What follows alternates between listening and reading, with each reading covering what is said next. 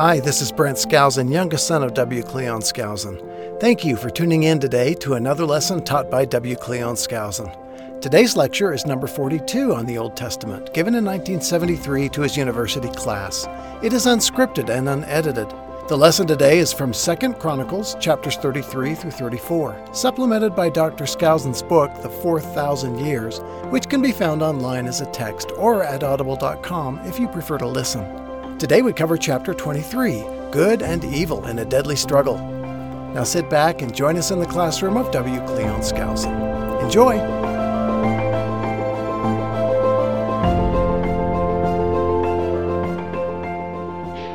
All right, you uh, pass them in as fast as you're able, and then we'll turn out the lights.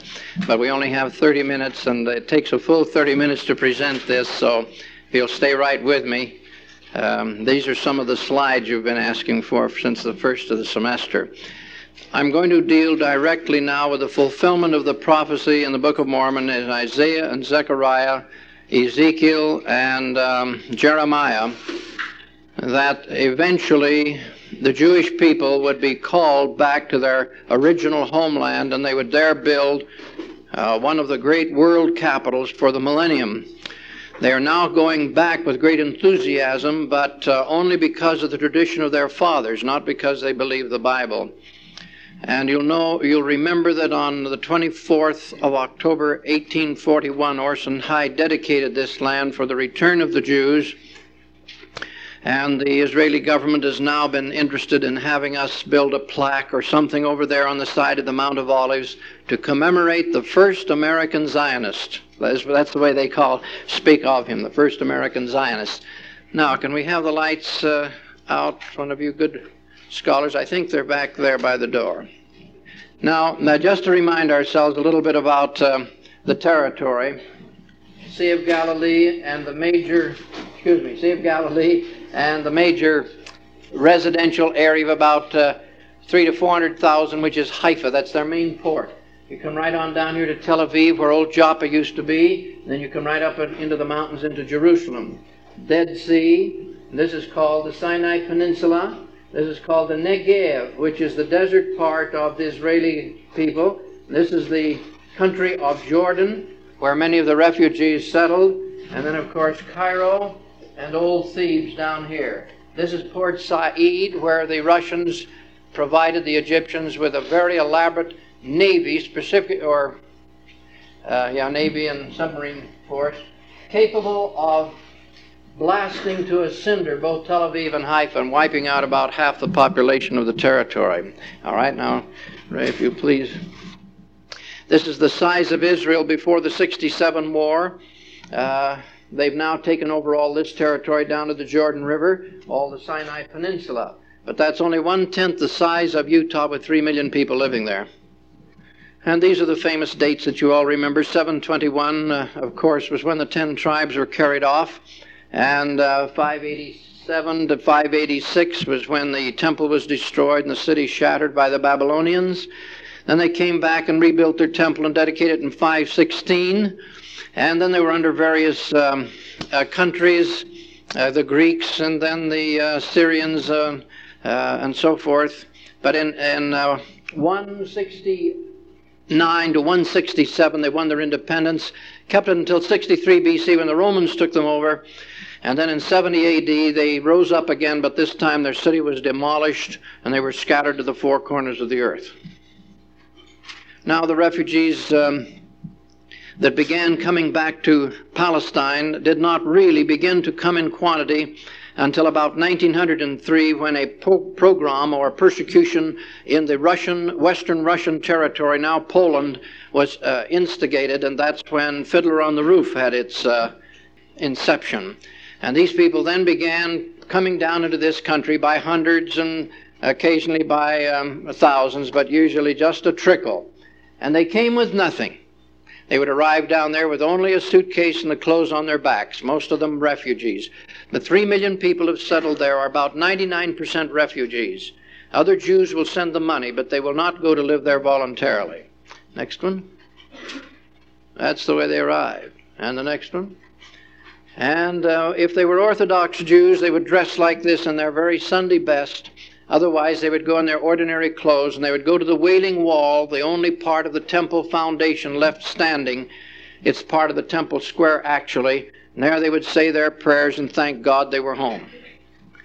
And uh, for their relatives who couldn't come, they would write the prayers and stuff them in the cracks of the rocks. And then they would be assigned to one of these little communal farms where irrigation and lots of hard work gradually permitted some few things to be grown very frugally. Had not they received help from the outside, they could never have survived. And they always had, um, had to build bomb shelters because they were under constant attack. From 1921 on, they were under attack uh, by their Arab neighbors. The Jews thought they could live together binationally, and with a lot of the Arabs, they got along fine. Um, but um, they were bombed and cannonaded, so in each area you had your bomb shelters, and there's Brother Lamar Barrett showing you what it's like to be an Ephraimite Israelite. And when they went out to farm their land like they did here, looking down on the Sea of Galilee, why, they farmed with this on their tractors. And uh, Moshe Dayan grew up as a boy with plowing and cultivating the fields with a machine gun on his back. He's the one-eyed general that you've seen photographs of. Now, these are the water pipes they brought down from up uh, around the Sea of Galilee. Now, these are little auxiliary pipes. The big ones that take the water out of the Sea of Galilee are big enough to drive a car through, and there are two water lines that carry that water all the way down to the Negev, or the southern desert. That they really are making blossom as a rose. Now, they've worked terribly hard to achieve this. You can uh, hear the kind of houses they have to live in for two or three or four or five years until the government can get them better housing. Uh, it's real pioneering with very few facilities. You just have to make it the best you can. But what's happened there since I first went in 1962 is almost unbelievable. They've planted 100 million trees. They have medical resources in excess of any other place in the whole world. They're not a wealthy people. They keep uh, uh, their it's a modest standard of living, but everybody is getting along. That's the main thing, because everybody is working. And at five o'clock in the afternoon, you have to take put on coveralls, no matter what your job is, and go up and uh, help. Um, uh, build up the terraces along the sides of the hills so they will no longer erode, and so they can plant vineyards and trees and have them remain there. And you can see what it's like to break up this raw sod on this out here on this desert. This is not easy living. Finally, they get one of these little green plots out in the middle of nowhere, and they talk and love and express affection to those little plants like they were human beings. It's just amazing. They go out there and they pour little bits of water on them and, and cultivate them and pat the dirt all around them, anything to get them to come up out of the ground. And uh, this will give you an idea how the water resources are provided down on the desert. Here are the big pipes that you can drive a car through. They come down all the way down here onto the desert. And then the Jordanians have an open canal that came down this way. They would not allow the Israelis to take any water out of the Jordan River and cut across here. See, that was their territory until 67. And they've objected to it since then, so they still take it out of the Sea of Galilee over on the Israeli side. Now, in 1948, I should give you this history. The Balfour Declaration by the British allowed the Jews to begin settling back in this country, providing they would buy the land. They couldn't take it away from anybody, and they didn't want to. Uh, beginning in 1917, they were allowed to go back, and they bought up a lot of the swamp land that Arabs sold to them very expensively because they knew they wanted to come back. Then Hajj one of the religious leaders among the Arabs, got them stirred up and got them to thinking the Jews would go would destroy their Dome of the Rock. So they began rioting. They destroyed the Jewish synagogues near the Temple block, and there was rioting off and on until World War II. Then Hajj went to Berlin and broadcast to the Arab countries and got them to remain neutral, if not pro Nazi, throughout most of the war. Then, toward the end of the war, they joined the Allied side in order to qualify for membership in the United Nations. The Israelis, on the other hand, had joined from the very beginning in massive quantities the effort to liberate their relatives from the uh, ghettos and slave labor camps of Hitler. So when the war was over, they thought they were going to get an opportunity to bring their relatives out of the concentration camps down to Israel. And to their amazement, Winston Churchill was knocked out of office, and the new Socialist Labor Party would not allow them to bring any more immigrants in.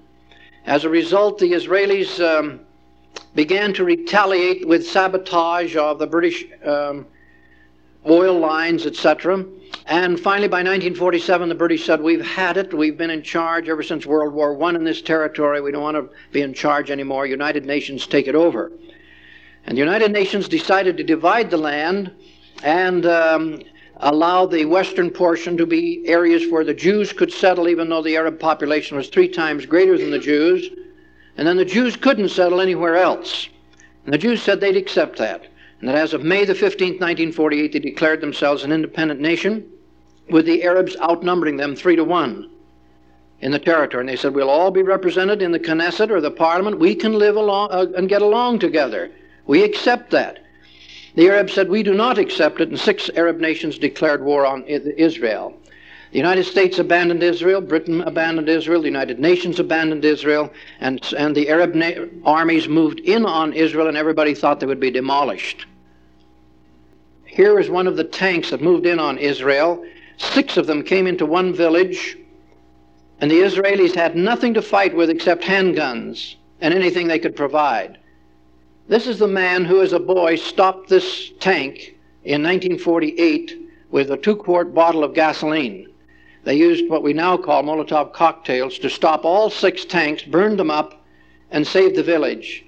And as a result, the Israelis not only held, but within a month they were beginning to get tanks and planes and heavy equipment, and they, they were able to win uh, or hold all their territory. They did lose Jerusalem, which was supposed to have remained an international city, but they held everything else, and the Arab nations then said, let's have an armistice.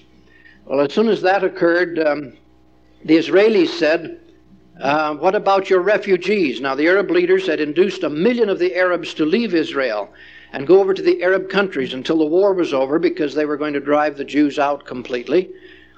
And here were a million Arabs now that had their homes in Israel and were over in the other countries. And the Jews said, We'll allow them to come back if you'll just sign a permanent peace treaty and guarantee our borders so we won't be attacked again. The Arab leaders said, Nothing doing. We're going to drive you into the sea. The Jews said, Well, then we can't allow these people to come back until peace is established. And so these refugees were caught over in neighboring Arab countries where they were not allowed to buy land or become citizens or enter into business and were forced into uh, concentration camps where they held, were held for about 19 years. After the um, 1948 war, the United Nations took over and set up a no man's land between Jordan and Israel and between Egypt and Israel. Here's the United Nations uh, plaque, and they would have these little uh, bastions of concrete indicating that you were in the no man's land area to, to keep the nations apart.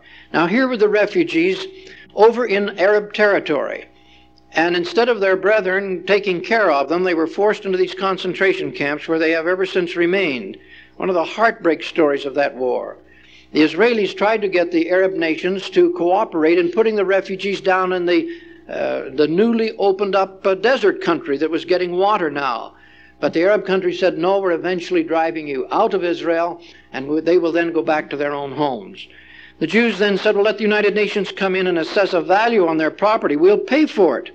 If you're not going to give us peace, we can't let them come back. There are more people, more of them than there are of us at the moment. 1948, there were only half a million Jews, and there were, this would be a, over a million Arabs coming back. So that remained the situation, but they lived in the most pitiful conditions, fed by the United Nations, which meant United States mostly. And so Israel, knowing it would be attacked again, began building up its army. It was a citizens' army, a very universal, military, highly mobilized army. And this, these are the Israeli soldiers. The morale is one of the highest in the world. They are paid uh, $10 a month while they're in training. Everybody has to train one month a year. And they bought old American Sherman tanks and put air conditioners in them and refurbished them and got them in best shape they could. That was an illegal picture, by the way, taken out of the window. then they planted trees, fast growing trees, over all their roads. In a very short period of time, they can move their military equipment up and down the whole length of the land without anybody being able to detect it from above. And all along the border, they established outposts so that they could be sure that there would be no sneak attacks. And uh, here's Brother Barrett taking a, a look at any prospective uh, somebody coming over the hill. One of the machine guns on the border. All right, now this is Haifa. Remember where I told you about Haifa up north? Uh, up near Carmel Mountain. Okay, that's a beautiful city. And we're up on Mount Carmel where Elijah had fire come down from heaven, looking down on this beautiful port. Okay, next. This is their grain elevators. Everything is the most modern that they can build. And I wanted to show you this picture. Let's see, we're a little bit off. Uh, I apparently didn't quite go in there. I, I put this in here so that you can see these PT boats. Eight of them were ordered from France. They were paid for, and then France got angry at Israel for some reason and said, We're not going to deliver them. They woke up one morning and all eight were gone. and here they are, down in Israel. Okay? And now we can push it back. This is Mount Carmel, where Elijah called down fire from heaven. And this is the way it'll look next month when we go over in April. And there's a, a, view from the air of Tel Aviv, 400,000 population, taken right out of the sand dunes there along the coast, and now a very modern, popular, beautiful city. And there's another, there's the seacoast, and now all this has changed. There's a beautiful Hilton Hotel here, and the Intercontinental Hotel, and the Sheraton, they're all along here. And the one that we'll be in is just a little bit further down. Uh, lovely beaches, it's a beautiful city. And now we're moving up to the third population center, which is the capital city of Jerusalem. The sun is just beginning to come up and has just touched the top of the gold dome of the rock. Here are the old walls that were built in the 16th century over the original walls of Jerusalem. They go clear down here, on up the other side. Now the daylight has come. You can see the walls a little better. You can see the dome of the rock. This is Aqsa Mosque, which was burned down by a Christian uh, Australian about five or six years ago that caused so much consternation. All this end of it was burned and destroyed. And uh, Ophel, you remember the city of David I told you about that came down kind of like a piece of pie from um, uh, the mountain, from the Temple Mountain? It starts right here, and then it goes off in kind of a pie shape, joined right to this um, southern side of Temple Block. Now we're going to take a look at the inside of the Dome of the Rock. You can't tell it from this picture, but this is probably the second most beautiful uh, building in the entire world, the Taj Mahal being number one. It was built over this spot because this is where Muhammad is supposed to have ascended to heaven on a white horse and received his religion from Adam and Moses and Jesus and the others. Jesus being considered a prophet. This is also the rock which was supposed to have been in the Holy of Holies of the temple and uh, where Abraham is supposed to have sacrificed Isaac. The Arabs incidentally said it was Ishmael. It was Ishmael. That's kind of interesting. Okay, now I'm going back to the Dome of the Rock so I can take you right over here. I want to get you up on top of that building and look right across those domes right there over to the Mount of Olives. You see, there's the Temple Square. We're looking west. And there's Kidron, Brook Kidron, and right up here on the other side to the east is Mount of Olivet. And um, see, now we're looking across that dome. And we're looking right across here. Now that's the northern end of the Mount of Olives. We're looking east now. That's the northern end of it. These are the big new high-rise apartments they built on the part of it that's called Mount Scopus.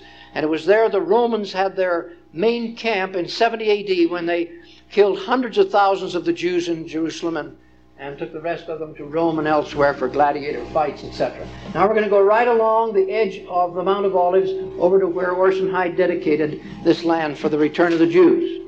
Now you see we've come right along the mountain, and now you're seeing the rest of the mountain. And uh, we're looking right down at the Garden of Gethsemane. Here's Temple Blo- the Temple Squares up here, you see. And we're looking down into Brook Kidron, which is very deep, and up this mountain, which is the highest mountain in the vicinity. Now here are the Roman roads. Jesus went along this road. They've never been changed. That's the Roman road that went over the mountain. This is the Roman road that went around the mountain, and he used both of them. Bethany is just on the other side, so is Bethphage, from which he rode the little burro in for Palm Sunday, remember. now we're getting a little closer to the Garden of Gethsemane. Now we're right on it. And uh, the other pictures from up on that side. There are the trees, the oldest that are on the Mount of uh, the Mount of Olivet. And you see one of the old ones now. That, that tree is about uh, eight feet across. That's 2,000 years old, and it believed to have been alive when Jesus was there. And this is the garden tomb, which we think is the tomb very likely where Jesus was buried. Nobody knows for sure, but there is a mountain right up above this tomb uh, where the water has, over the centuries, washed out holes, and it gives you the impression of the eyes and nose and mouth of a skull. And he was crucified on a mountain which was called Calvary or Golgotha, one being Greek and the other Latin for skull. It would accommodate six bodies, but only one was ever prepared and actually used. And you can see the little trough here in front, and then a piece of a big round stone. We used to have a big round stone that would roll over the entrance to the cave along that trough. When it says they rolled a stone, it doesn't mean they just rolled a great big huge boulder like yay, you know. It means that it was like a millstone. It was round, and you just roll it over the opening. And then there's up north, that's the Sea of Galilee. And when we were there, you, uh, the first few times, the Syrians were up here with their cannons, uh, knocking out any boat that went out on the water for fishing or any other purposes, so that nobody was able to go out on the Sea of Galilee in those days. And this shows you the Golan Heights right above the Sea of Galilee, just salt and peppered with cannons, which would, uh, contrary to the peace treaty and the United Nations and everything else, would constantly shoot over into this area. And in the 67 war, the Israeli troops went right up the face of these cliffs and used hand grenades and TNT and other things and bombed out every single installation and captured the Golan Heights. Now there's the Jordan River as the water comes out of the Sea of Galilee and flows south. At this point, it's about 600 feet below sea level. At the other end, you have the Dead Sea, which is uh, 1,300 feet below sea level, and then it goes down another 13 to 1,500 feet to the bottom. And up here on the heights where we are, where the Dead Sea Scrolls were found. And this is the city of Nazareth. I just threw that in just for as a matter of interest, so you can see how deep the valley was. Mary and Joseph lived down in the older homes down here when Jesus went into the synagogue and read the scripture in Isaiah, which said uh, what the Messiah would do, and then announced to them that he was the Messiah, they took him up the top of one of these cliffs up here and went to throw him off, and the Spirit took him away, and they didn't, nobody knew what happened to him. He ended up in Capernaum over on the Sea of Galilee. And now the war of 67. Jerusalem, Haifa, Tel Aviv, Cairo. All this belonged to Egypt. Egypt moved in with, with 900 tanks around here and an infantry three times stronger than that of the Israelis. There, they had three times as many uh, planes, and they were all ready to attack on the morning of the 5th of June, 1967. As a result, Moshe Dayan, the one eyed general, who had become the Minister of Defense, ordered the frogmen to go out onto the Mediterranean and stay out of sight on Sunday night. And then early on, on Monday morning, before the Arabs had attacked, these frogmen went in and completely sabotaged the Russian built fleet that was going to come in and burn down uh, both uh, Tel Aviv and Haifa. Then at 2 o'clock in the morning, while it was still dark, the planes took off. Some of them went way out over the Mediterranean and came in from this direction around toward Cairo. It's right here. Yeah, here it is, right here. Toward Cairo. Now, as they came in from this direction toward Cairo, they stayed very close to the ground until they were um, about three minutes away from their target. And then they would come up so that the radar would pick them up. And that gave the Arabs a chance, or the Egyptians a chance to get out to their planes and start them. It's five minutes before a jet can take off. By that time, the missiles had been released from the Israeli planes, each missile being attracted by heat. And so um, about 80 to 85 percent of all the Egyptian planes were destroyed on the ground, and immediately the Israeli jets had total control of the sky, and the war was actually over by morning. From then on, there was a lot of fighting, but actually it was just a question of time. Now the tanks began their big war on the Gaza Strip, where the big Russian tanks had been lined up all along here. And had it not been for the planes coming back and bombing those big Russian tanks, the old American Shermans could never have beaten them. As it turned out, General Tal went along the Mediterranean, ran into real trouble right here. Uh, another one went in about right here and ran into trouble. And good old General Yoffe, he started here, and he was the first one to reach the Suez. And the orders were to seal off the desert so they could not retreat out and the Israelis could destroy $2 billion worth of Russian armament that was on this desert. So everybody's fighting like everything here, and all of a sudden they get a radio communication that says, request permission to wash feet in Suez Canal. I couldn't believe it. I've flown over that territory many times. You can't get across it with half tracks and jeeps. Some of those canyons are a thousand feet deep. And how he got across, I just cannot imagine. Neither could the Arabs. And uh, when he got there, they began sealing off all of the three main passes so that there could be no escape for this equipment. And then the Israeli jets closed in on this equipment to either capture it or destroy it. And now you'll see what happened. Now, this is Cairo, where the uh, war was launched on. Beautiful city of four million people. This is the city of Abraham, of um, Joseph, and of Moses. So when, you when we go to Egypt, we have a great time down there as we remind ourselves all about these events. Right? And these are the Egyptian troops. They're a proud people, but fighting Israelis has never been their particular bag. and in order for the Israelis to be sure that nobody snuck over during the night with a bunch of tanks, every 24 hours they disc uh, the, the entire desert, the whole length of the desert, right next to no man's land. I might run over just a minute and a half or so. It won't be long, and, I, will be able to finish it. Okay? Now, the, uh, the war began by closing off the Aqaba Gulf. The Aqaba Gulf, the Straits of Tiran down here, is the area through which 90% of all of the oil comes up to Israel. And when that was closed by the Egyptians, that was when the shooting war started. And now they've only got about six weeks, and Israel won't be able to fly a plane or anything else. Its oil will all be gone. So they had to respond, and here's what they did. Oh, this is just Mount Sinai got thrown in. Hit the next two fast.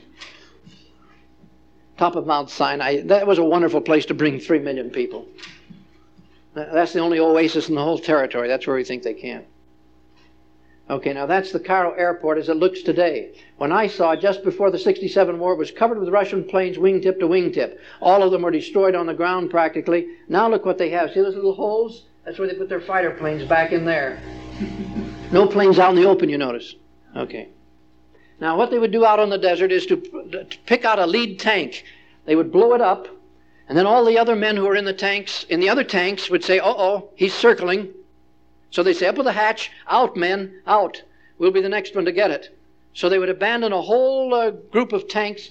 And the next picture, our students, uh, see, that's what would happen. See, they'd all take off. They'd leave their tanks, and uh, they'd get over on the other side. And uh, then the, the Jewish jet would, would radio back, and some jeeps and half tracks would come up with a new crew for the tank, you see, all trained to drive Russian tanks. And they put new fuel in it. They paint the Star of David on the side and put it back into business. By the end of the second day, they had 300 Russian tanks fighting on the side of Israel. And those that wanted to, that, that didn't give up, you see what happened to them. One of our students demonstrated what, what, what it was like. And uh, here's one of the captured tanks. The desert tanks were small, as you can see. The big ones are up on Gaza Strip. And oil tanks, the smoke over the Mediterranean went for two or three or four days from these burning tanks. Only Israel tried to rescue any of those on the desert. Nasser did not attempt to rescue anybody at all. The Red Cross pleaded with him to send somebody out. As a result, many, many died out on the desert of thirst, etc. And some of the natives collected a lot of their skulls together. And there were uh, acres and acres of captured Russian equipment. And uh, when some of our students wanted to go down with Brother Barrett to see the Straits of Tiran, they would only let him go down if there was someone on each bus who could fire a machine gun. And so Brother Barrett uh, assured them he could qualify, and, and he did it. And that's what they found down there. That's what the Israelis had done to the cannons that started this war by closing the Straits of uh, Tiran. Now they got back to Jerusalem, and here's the old Wailing Wall, uh, now cleared away from all of the houses that have been built around there. Now you get a real access to the old Herodian wall that held up the temple square.